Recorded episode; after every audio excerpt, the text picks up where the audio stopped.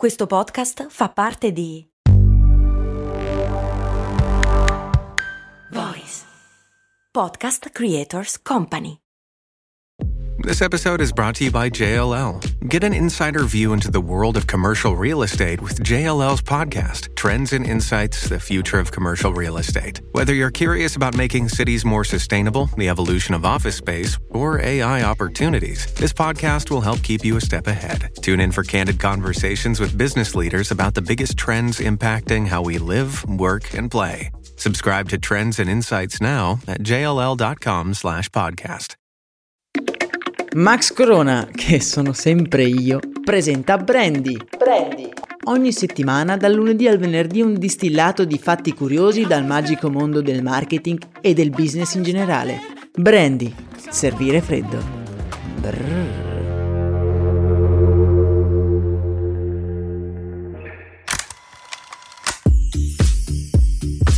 Con il caffè in mano siamo pronti a rituffarci in una curiosità dal mondo del marketing. Un saluto da Max Corona, il vostro amichevole podcaster di quartiere. Oggi segna l'inizio di una nuova settimana, una settimana molto particolare per tutti i commercianti di qualsiasi genere, insomma tutti quelli che hanno qualcosa da vendere, perché appunto è la settimana che porta al Black Friday. Sì, infatti pare proprio che quest'anno il Black Friday non sia solo un giorno, ovvero il venerdì prossimo, ma che sia l'intera settimana. Quindi oggi parliamo appunto di Black Friday. Personalmente non ho mai subito troppo il fascino del Black Friday, sarà che non sono un grande fan dell'acquisto compulsivo, e fin da quando ho visto le scene delle mall americane in cui uomini e donne impazziscono e si scazzottano per aggiudicarsi un televisore, mi sono sempre più allontanato da questa pratica, che è una pratica consumistica alla fine. Ora non fraintendetemi, non condanno ovviamente il Black Friday, capisco che sia un toccasana per molti piccoli business, ma diciamoci la verità, chi veramente ci guadagna? Tutti quei negozi e siti super mega giganti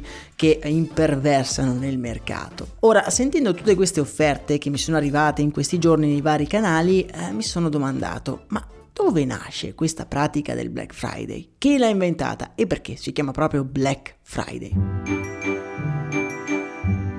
Mosso dalla curiosità mi sono deciso di parlarne qui con voi oggi a Brandy. Mettetevi comodi perché questa storia che andremo a raccontare è piuttosto bizzarra. Innanzitutto, a scanso di equivoci, dobbiamo definire che cos'è effettivamente il Black Friday. Con il termine Black Friday si intende appunto il venerdì successivo al Thanksgiving, che è l'ultimo giovedì di novembre, in cui vengono previste delle offerte speciali. La pratica diventa una pratica globale almeno dal 2005, ma come vedremo tra poco il termine Black Friday è un termine con una storia ben più lunga.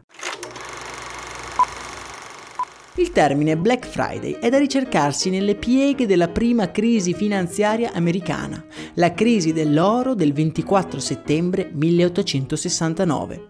In cui due spietati truffatori finanziari di Wall Street di nome Jay Goldman e Jim Fisk acquistarono quanto più oro possibile sperando di far salire così il prezzo alle stelle per poi guadagnare rivendendolo. Questa cospirazione venne però scoperta proprio quel venerdì di settembre, che ebbe come conseguenza la caduta del mercato di Wall Street. Questa crisi venne coperta dalla stampa come il venerdì nero, e se vi ricordate questa associazione per parlare di crisi finanziarie si ripeterà anche qualche anno dopo, nel 1929, quando il 29 ottobre appunto del 1929 verrà ricordato negli annali come il martedì nero. Tradizionalmente si pensa che questa crisi del 1869 portò una contrazione generale dei consumi, portando tutti i commercianti a perdere del denaro. I conti in rosso dei commercianti sarebbero poi quindi tornati in positivo e quindi in nero il giorno dopo il ringraziamento, che è da sempre un giorno tradizionalmente dedicato a fare delle spese,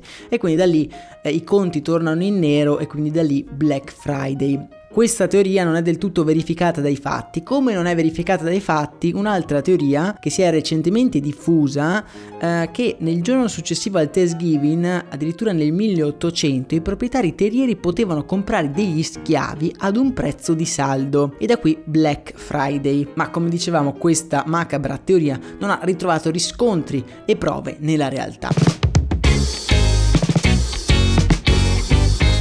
Per trovare la teoria più accreditata della nascita del termine Black Friday, dobbiamo scorrere il cursore della storia fino ad arrivare al 1961, quando a Filadelfia veniva utilizzato il termine Black Friday dagli ufficiali di polizia per descrivere il forte traffico cittadino del venerdì successivo al Thanksgiving, che ricordiamo essere in America un giorno di festa, sia ovviamente il giovedì, che di solito si passa in famiglia a mangiare il tacchino, ma anche il venerdì, che di solito si usa per fare spese o per fare una gita fuori porta.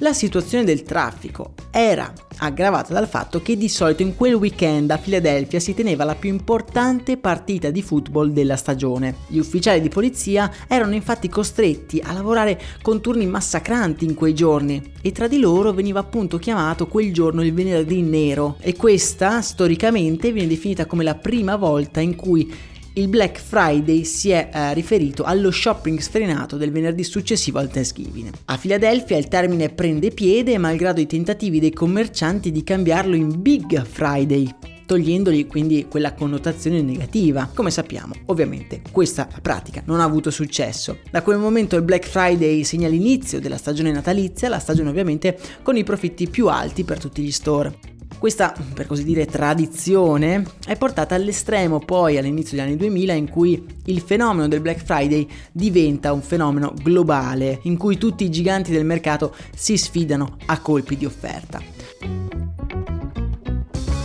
Ma qual è la strategia principale del Black Friday? La strategia principale degli store è quella di attirare i clienti con offerte stratosferiche per poi indurle a comprare anche qualcos'altro, che magari non avrebbero mai considerato senza l'offerta dell'altro prodotto.